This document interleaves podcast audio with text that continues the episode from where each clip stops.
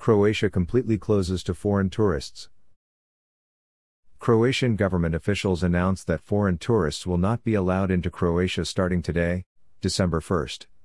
This decision was made by the country's government on November 30th.